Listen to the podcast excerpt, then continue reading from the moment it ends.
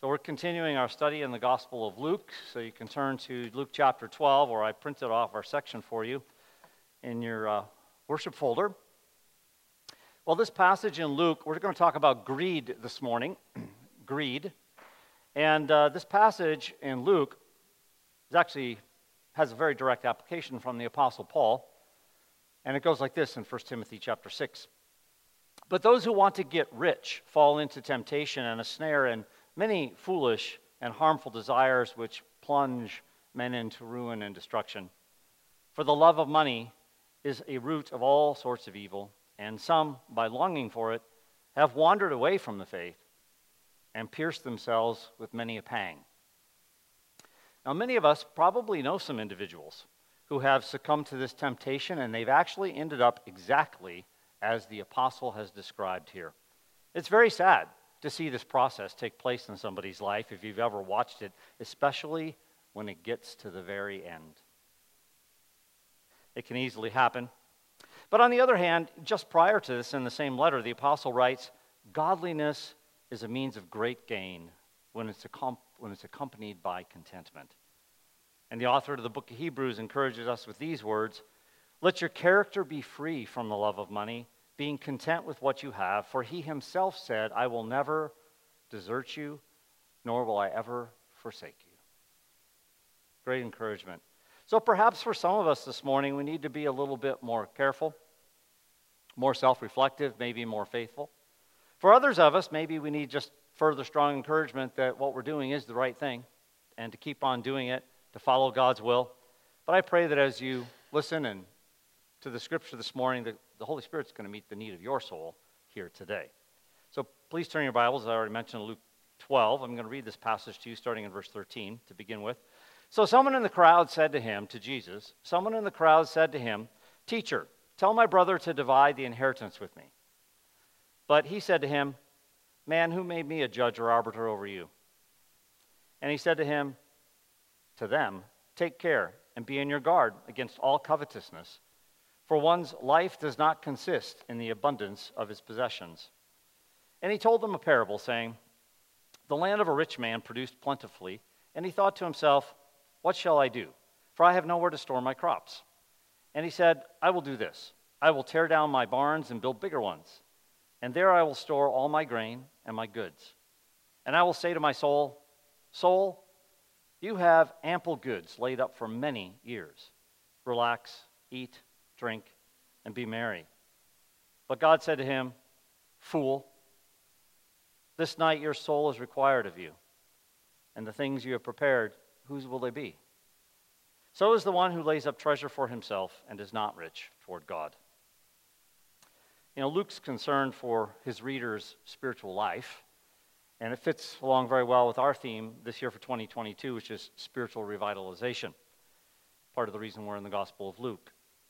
And he records this story of Jesus' ethical teaching and how greed does not go with discipleship. They don't fit together. So, the passage this morning is going to teach us that being rich toward God is really our underlying need. That's the underlying need for a whole life, for a full life, to be rich toward God. And see, greed carries two great dangers that we're going to look at this morning in verses 13 to 15. Greed will steal satisfaction from your life, it'll be gone. Second of all, in verses 16 to 21, greed makes eternal fools out of many people. And you've seen it, I'm sure. So, if we take this warning seriously, there are also great promises, too, on the flip side, right? Avoiding greed, that is, being content and being a generous person, that's going to lead to a satisfied life, and it's going to show that you're eternally wise. That's what we really want in our life. And so, our passage this morning in Luke, it's unique to Luke. In other words, it doesn't occur in Matthew, Mark, or John, this, sec- this section. He's presenting to us really the crisis of wealth. And we'll be talking about that in a moment because really, money often presents us with a crisis. So, faithful disciples of God and his Christ are going to be rich toward God and enjoy a full life. So, the first danger of greed is that it steals satisfaction from our life. So there's this man in verse 13. He comes up and he requests that Jesus get involved in arbitration over his uh, probate with uh, probably his family over an inheritance. And then verses 15, 14, 15, Jesus just refuses to get involved. And um, decides instead he should give a warning to everybody who's paying attention about greed. And so, again, in verse 13, it begins someone in the crowd, remember the crowd's gathering, thousands of people listening to Jesus, and uh, apparently this guy, you know, isn't paying attention to what Jesus is teaching about because he's not teaching about splitting inheritances. Okay? And you know what's on his mind? And he says, Tell my brother to divide the inheritance with me. And so he asks this question. This type of request seems really strange to us in our culture, but back then it would not have been that strange of a request because rabbis, teachers of the law, were sought out to settle these kinds of disputes, disputes on a regular basis. As in, in the history of the church, pastors have been sought out to do these types of things too. But in fact, not too much later on, this would become like even a, more of a, of a duty of a rabbi. They would actually travel to perform this kind of a service for people and do arbitration over probate, these kinds of things. But the law spoke to inheritance questions, certainly, but uh, it's also really important that not only did people need interpretation and correct application, but they needed to realize that the law preserved relationships above money. And how often have we seen money destroy families when someone passes on? So, but anyway, this man hoped that a teacher like Jesus, I mean, what better guy to ask, could, uh, could help him. And we don't know anything about this guy's claim. We don't know about its legality. We don't know if it's his older brother who's holding out on him. Um, you know, maybe he wanted to liquidate all the assets early so he could get his inheritance. I mean, later on, Jesus in Luke 15 is going to tell a story about the parable of the prodigal son with exactly this kind of a situation. Well, anyway, Jesus doesn't want to get involved, and so he says right away, Man, who made me a judge or arbiter over you? And he said to them, Take care and be on your guard against all greed, for one's life doesn't consist in the abundance of his possessions.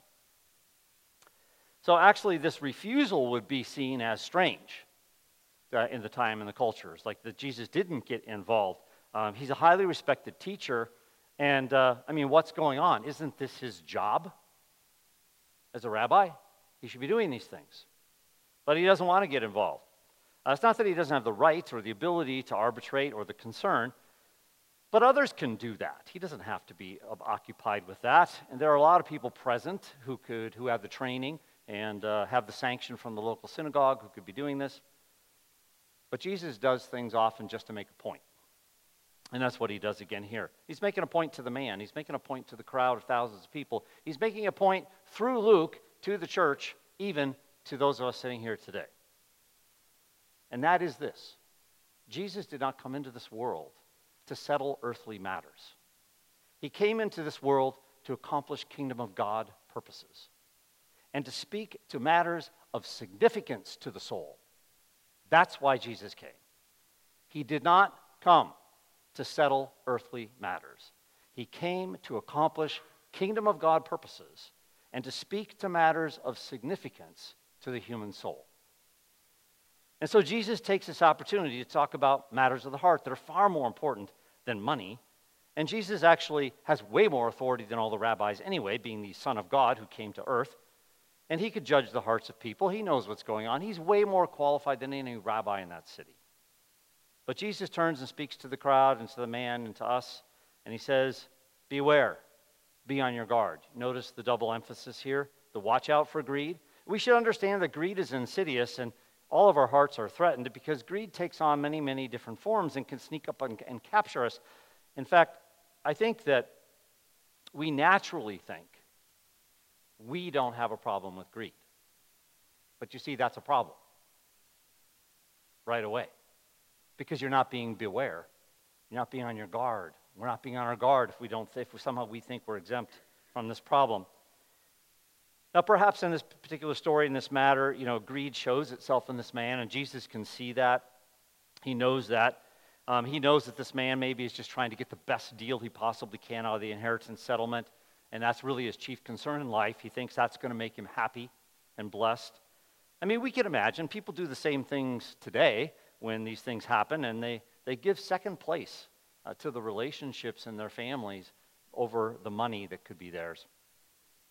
Well, Jesus goes on to teach us that even when we have an abundance of money and possessions, even then, our life doesn't really consist of these possessions like we think it does sometimes. And we can easily mistake that euphoric feeling by looking upon our abundance in a time of plenty that somehow we've got true happiness of soul. Maybe it's that new thing that we bought. But we know, hopefully, deep down, that that's really not what makes us happy inside at the deepest core of our being. That's not the happiness of our life. And we don't have to be filthy rich for this to happen. For many people, it happens with every single paycheck every week. It can happen because people are people. It happens to all of us. Well, there are two truths that are emphasized here by Jesus in verse 15 when he says, Be careful, my friends. First, there's an insatiable desire for the material that can overtake you and your situation of abundance. We have a saying, too. It goes like this not, You'll never have enough. Yeah, it's the same idea. You'll never have enough. Because then when you get some, you realize, oh, this is great. And then you want more. And then you want more. And you never have enough. So we know that one. The second one is, is that Jesus talks about how the abundant and joyful, full, life, full life that we really want, it's not going to be attained by accumulating wealth. We have a saying for this too. It's money can't buy true happiness. Money can't buy true happiness. You know? And uh, some of us have learned that. Some maybe need to.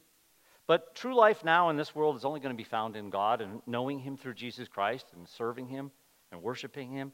That's why in the book of Colossians, chapter 3, verse 5, the Apostle Paul says this greed, quote, amounts to idolatry. Greed is idolatry. And the reason that's true is because greed puts things in the place of God, and then we worship the things because we want to extract from things happiness, when our happiness should really be found in the giver of all good gifts. We replace God with his creation, and we worship the creation rather than the creator. So, greed steals satisfaction of life because it distorts our perspective on life, it distorts our perspective on God, it distorts our perspective on relationships with, with other people, I mean, this man is, is a great example in our storyline because, I mean, you can look back in the last couple chapters. I mean, this story has been going on for a while, ever since, you know, Jesus destroyed that dinner party um, with his, you know, accusations against the religious leaders. And thousands of people wanted to hear him teach, and he's teaching about the kingdom of God and about ethics and about who he is. And then you got some, some dumb guy who comes up and wants to just simply ask, I want more money from my brother. Not paying attention to what's really, really going on here. And notice that Jesus mentioned that greed comes in many forms. He says, be, be aware of all forms of greed. And so we should watch out, not be complacent, thinking we're safe. It's all, greed is always looking for ways to slip into our lives, so be vigilant. And next, Jesus is going to tell a parable that's going to illustrate further the nature of greed. And greed is very simply this here's a simple definition it's the selfish desire to have more for yourself trusting that it's going to bring you happiness. That's how I would define it. It's the selfish desire to have more for yourself and trusting that that more is going to make you happier. Well, that's what this man thought. That's what the man in the coming parable thinks too. But we know that being rich toward God is really our underlying need for life, uh, even here and now. I mean, do you want a full life? We'll talk about what a full life is in a moment. But let's talk about the second danger. So, the first danger is that greed can just destroy your happiness.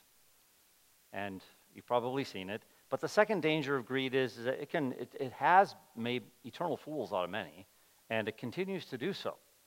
So, the parable of the rich fool, which is what Jesus tells next in verse 16 to 21, could also be called the parable of the typical American. Now, just so you know, I'm not picking on you when I would preach this sermon perhaps in other countries, I would change it. And I would say, so this parable of the rich fool, it could really be titled the parable of the typical Indian when I'm in India. When I'm in Slovakia, it's the parable of the typical Slovakian. When I preach in Prague, it's the parable of the typical Czech. And when I preach in China, it's the parable of the typical Chinese person. Why? Because we all struggle with the same thing. We all struggle with the same thing. We're all fallen human beings. And those of us who don't know Christ, the struggle is very intense and has different ramifications than those of us who are in Him. But it's a common problem of all humanity. And so we have this familiar problem, and that is God blessed me. Now what am I going to do? That's what happens in our prayer. This is familiar quandary. God blesses in verses 16 to 19. And then Jesus is going to declare in verse 20 to 21 that the good life is for fools. So, verse 16 to 19 says, And he told them a parable, saying, The land of a rich man produced plentifully. And he thought to himself, What shall I do? For I have nowhere to store my crops. And he said, I will do this. I will tear down my barns and build larger ones, and there I will store all my grain and my goods. And I will say to my soul, Soul, you have ample goods laid up for many years. Eat, relax, eat, drink, and be merry. So the first important fact of this parable that Jesus is telling that we should notice is that this rich, this rich man is already rich. And then he gets an added bonus with this bumper crop that comes in this one year that must have been something else. God has blessed this rich man again, but doesn't even acknowledge him. You know, God does those kinds of things. God's been doing this for some time in this man's life. And it comes to the, a natural dilemma of stewardship it's a test, it's an opportunity. However, this man is so clueless and so secular, as we'll see by what he does, he's not a follower of God. And God is going to call him a fool. But you know, it's not just these types of people that God decides to make rich. I mean, He decides to make rich and poor. That's what the scriptures say. And, uh, you know, He makes some of His followers, Christian disciples, rich too. That's fine. Because it's really not about riches, is it? Now, notice how this man reasons to himself. It's all about himself. You notice all the first person pronouns in here? In verses 17 to 18? Look at them. He thinks to himself, What shall I do? For I have no I have nowhere to store my crops. And he said, I will do this. I will tear down my barns, build larger ones, and there I will store all my grain and my goods. And I will say to my soul, Soul, you have ample goods laid up for many years. Relax, eat, and be, drink, and be merry. Now, we know a lot about this man already. He seemingly never considers charity. Neither is he seeking about knowing God or his will and part of the process. I mean, it doesn't appear Jesus is telling the story. And it doesn't appear to him that he would even ask the question, Lord, you've blessed me with so much. What would you have me do with all this extra? He assumes immediately that all his new wealth is all for him, him alone. And that somehow it's going to last his whole life.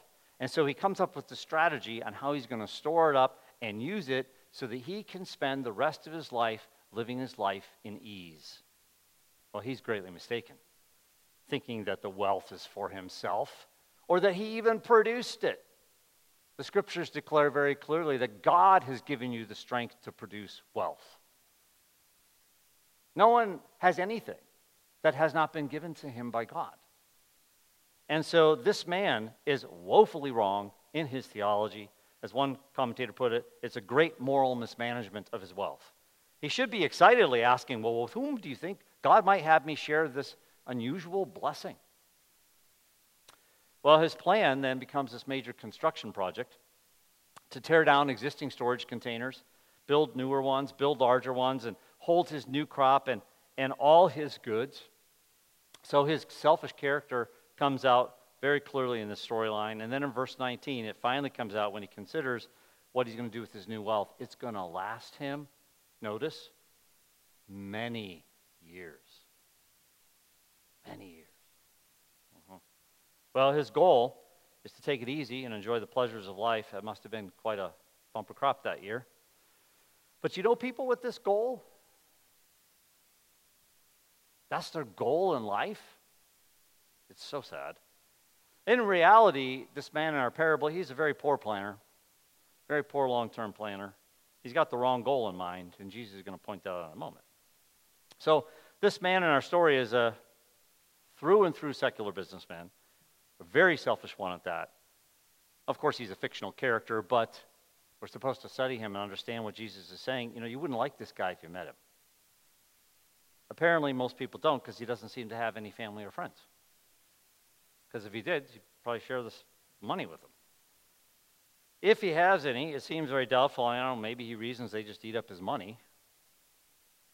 But he's an isolated, self centered, self indulgent man. You know, the key to understanding what's going on here is the simple word fool, aphron in Greek, that Jesus uses here. It's a very important label. Because, you know, we might flippantly use the term fool in our culture, but in this culture, that's the worst thing you can call somebody is a fool.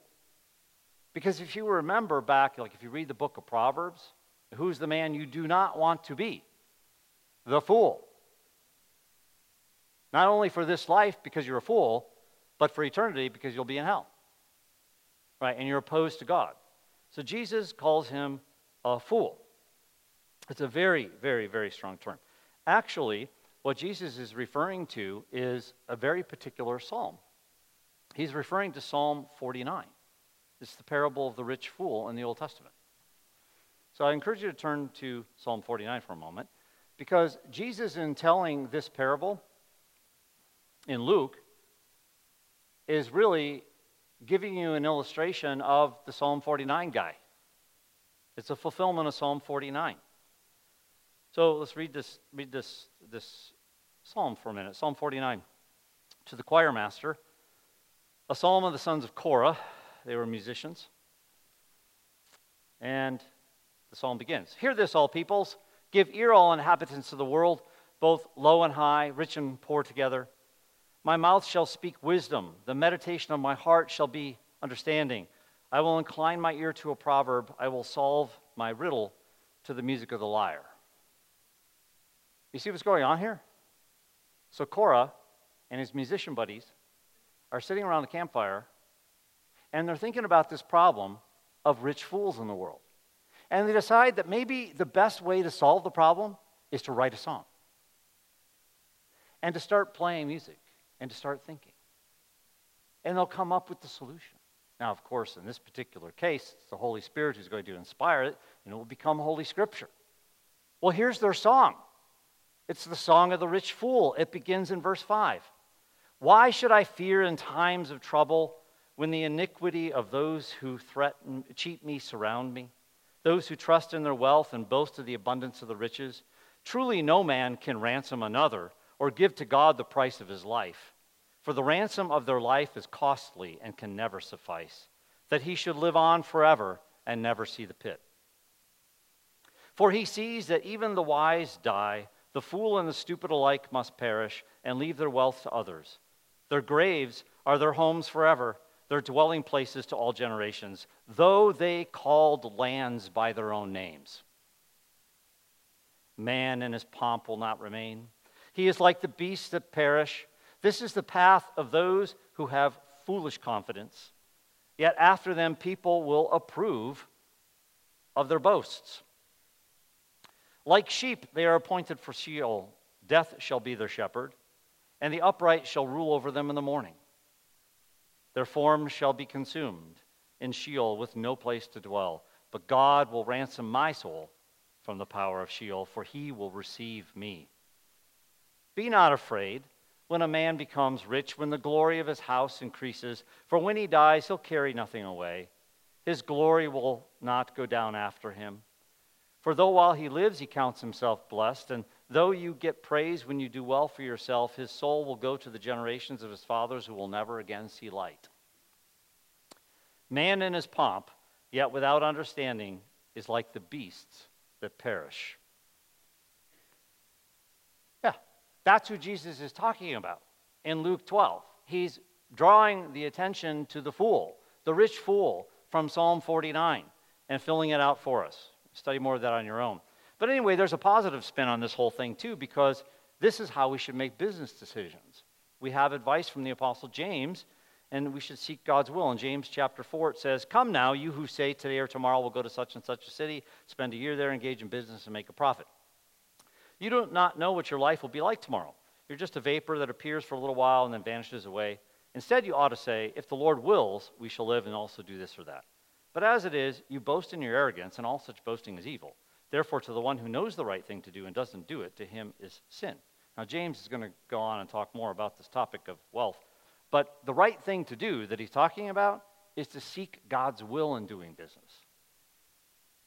Seek his will.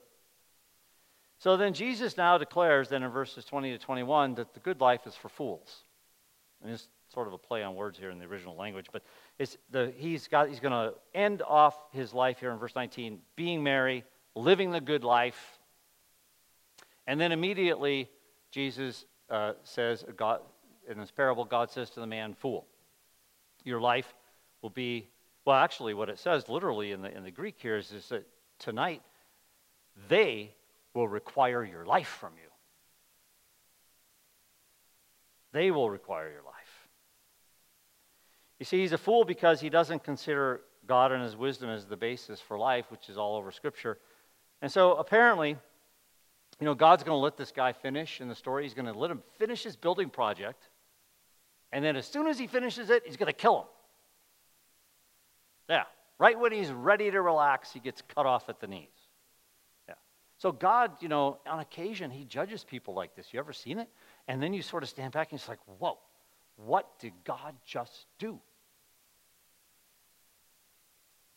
They are demanding your soul from you, it says. It's either a reference to the angels and one of their assigned tasks, or more likely it's just an idiomatic expression referring to God Himself. That very day, God tells the man he would take his life from him. And so he questions the man so now, who is going to get your stuff? Though the first answer that's implied is well, definitely not you. You're not going to get any of it. So much for the great life. It's true, you know, we have a saying, you can't take it with you. You know, everything's going to be left behind when we die. Another answer is that there's no one appointed to take it and to enjoy it. I mean, the opportunity's already passed, but the guy thought everything was for himself, and so he didn't make any plans, or he didn't take the opportunity to share it with people or to, or to invest it in good opportunities that could make the world a better place and improve people's lives. Oh no, he thought it was all for himself. The opportunity is gone. Who knows what's going to happen to it now? Somebody's going to get the money and maybe they will use it for evil purposes. Another answer is it's just going to get wasted. Just going to get wasted. In reality, life is short for all of us, much shorter than we think. And that being so, the whole issue here has very much a universal application to every single person in this room. So, what's going to become of our riches? What's going to become of your riches? What's going to become of my riches? We all, are we using them to become rich toward God? There's so many opportunities that God puts before us that we can use our resources for. Please turn your Bibles to 1 Timothy 6, verse 17, or just jot it down. 1 Timothy 6, 17. So the Apostle Paul here gives some further instruction. He says, this is one of the biggest topics in the, in the Bible, you know, especially in the New Testament, is money. Big topic. So he says, Instruct those who are rich in this present world not to be conceited or to fix their hope on the uncertainty of riches, but on God, who richly supplies us with all things to enjoy. Instruct them to do good, to be rich in good works, to be generous and ready to share, storing up for themselves the treasure of a good foundation for the future, so that they may take hold of that which is life indeed.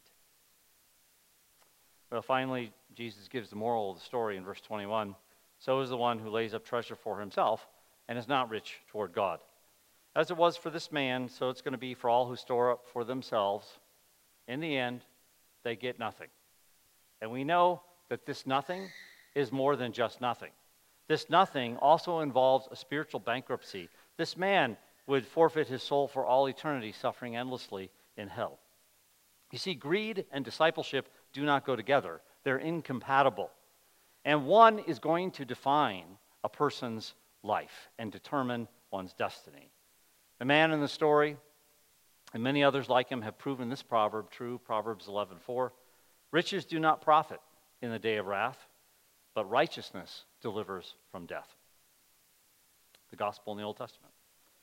So we should be rich toward God. And so this is what this means. What does it mean? We've been talking about being rich toward God. Well, first of all, it means having a relationship with God through Jesus Christ. As we've been learning in Luke all along as we've been studying it together, Jesus has been teaching consistently that he's the eternal Son of God who came from heaven to take on humanity, lived a sinless life.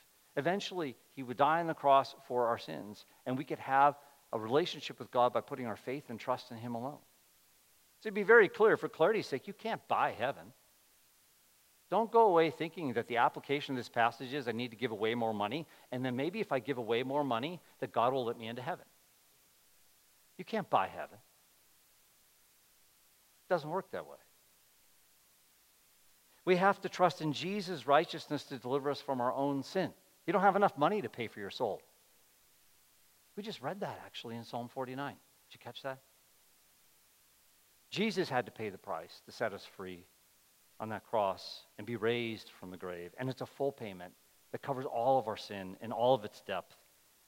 But you know, specifically here in our passage today, the point is, is that a person who's truly been saved by Jesus lives out this ethic of the kingdom in their life. It characterizes who they are. They're generous people, they're not selfish people. When they get extra resources, they don't just hoard it for themselves, but they think, oh, I wonder what God has in mind. What should I do? And they pray and think and look for opportunities. In fact, Jesus is going to teach a lot more on being rich toward God in the next section, starting in verse 22 to verse 34, and you can read ahead if you'd like sometime this week. But you see, greed makes eternal fools out of many people because greed works to build wealth for oneself while abandoning people to this ever increasing poverty toward God. Now, there are some implied questions in the text. You know, that's how parables work, one of the ways in which they work there's always an implied question. And you got to figure out what is that question. So most of us are already rich, like the man in the parable. So the implied question is what are we going to do with our riches, with the unexpected windfalls that come our way? Are we going to live as a disciple should? And I know most of us do. I mean, for what it's worth, I would say this congregation excels and is a good example of helping people with their resources. But we want to be even richer toward God, knowing that the one way to expand your life to be full is to be generous and to be content. Now, there's a really important distinction that needs to be made, again, in that Jesus is not condemning financial planning. Jesus is not condemning having a lot of money. I mean, who do you think gave the guy all the money in the first place in the story? And Jesus is not condemning people for enjoying the gifts that he gives. We just read that in 1 Timothy. We're supposed to enjoy the things that God gives us. Jesus is warning us, though, to beware of greed. That's the selfish perspective on his gifts and how to use them. Why? Because it creeps up on us. Because as we do well and as we get blessed, it can creep up, and we really ought to beware and ask God to show us the reality of where our character is at this point in time. Sometimes, for some of us, maybe it's just looking at your checkbook or your balance sheet and asking God some questions and how He might reveal the truth to you. But we've heard how greed this morning steals satisfaction in life and how it makes many fools, eternal fools, out of people. But hopefully, you've also heard and absorbed the corresponding promise that contentment and generosity lead to a satisfied life. So, if you want a full, satisfied life, obviously put your trust in Jesus. But on top of that, then, because your trust is in Jesus, well, then be content. He's never going to leave you or forsake you. And be generous. And show yourself eternally wise. Now, I wonder if you ever read this little book uh, called The Treasure Principle by Randy Alcorn. Anybody ever heard of this book? It's been around for 20 plus years now. Yeah. Oh, a few people. Good. Very small book, right? Very small book. You can read it. And uh, it's only like three pages a chapter or something like that. It's a wonderful little book called The Treasure Principle, and it will help you find out if you indeed are rich toward God and how rich and how to get richer toward God. So, in fact, this book really, really helped me. That's why I'm recommending it. So, I encourage you to pick it up. And uh, Jesus would also teach us later in Matthew 6 these words Do not lay up for yourselves treasures on earth, where moth and rust destroy and where thieves break in and steal, but lay up for yourselves treasures in heaven, where neither moth nor rust destroys, and where thieves do not break in and steal. For where your treasure is, there will your heart be also. And so this book will help you figure this out. Well, our greatest desire for our resources really should be to advance the kingdom of God. So, a key passage I want to close with and pray through is 2 Corinthians 9, verse 6 and following. You don't need to turn there right now, but just write it down. 2 Corinthians 9, uh, 6 and following. Now I say this he who sows sparingly shall also reap sparingly, and he who sows bountifully shall also reap bountifully. Let each one do just as he has purposed in his heart, not grudgingly or under compulsion, for God loves a cheerful giver. And God is able to make all grace abound to you, that always having all sufficiency in everything, you may have an abundance for every good deed. As it is written, He scattered abroad, He gave gifts to the poor, His righteousness abides forever. Now, He who supplies seed to the sower and bread for food will supply and multiply your seed for sowing and increase the harvest of your righteousness. You will be enriched in everything for all liberality through which us is producing thanksgiving to God. For the ministry of this service is not only fully supplying the needs of the saints, that is, fellow Christians, but is also overflowing through many thanksgivings to God. Because of the proof given by this ministry, they will glorify God for your obedience to your confession of the gospel of Christ, and for the liberality of your contribution to them and to all, while they also, by prayer on your behalf, yearn for you because of the surpassing grace of God in you. Thanks be to God for his indescribable gift. May we all, by God's grace, be empowered to be joyful in generosity through the Holy Spirit. Let me pray for us.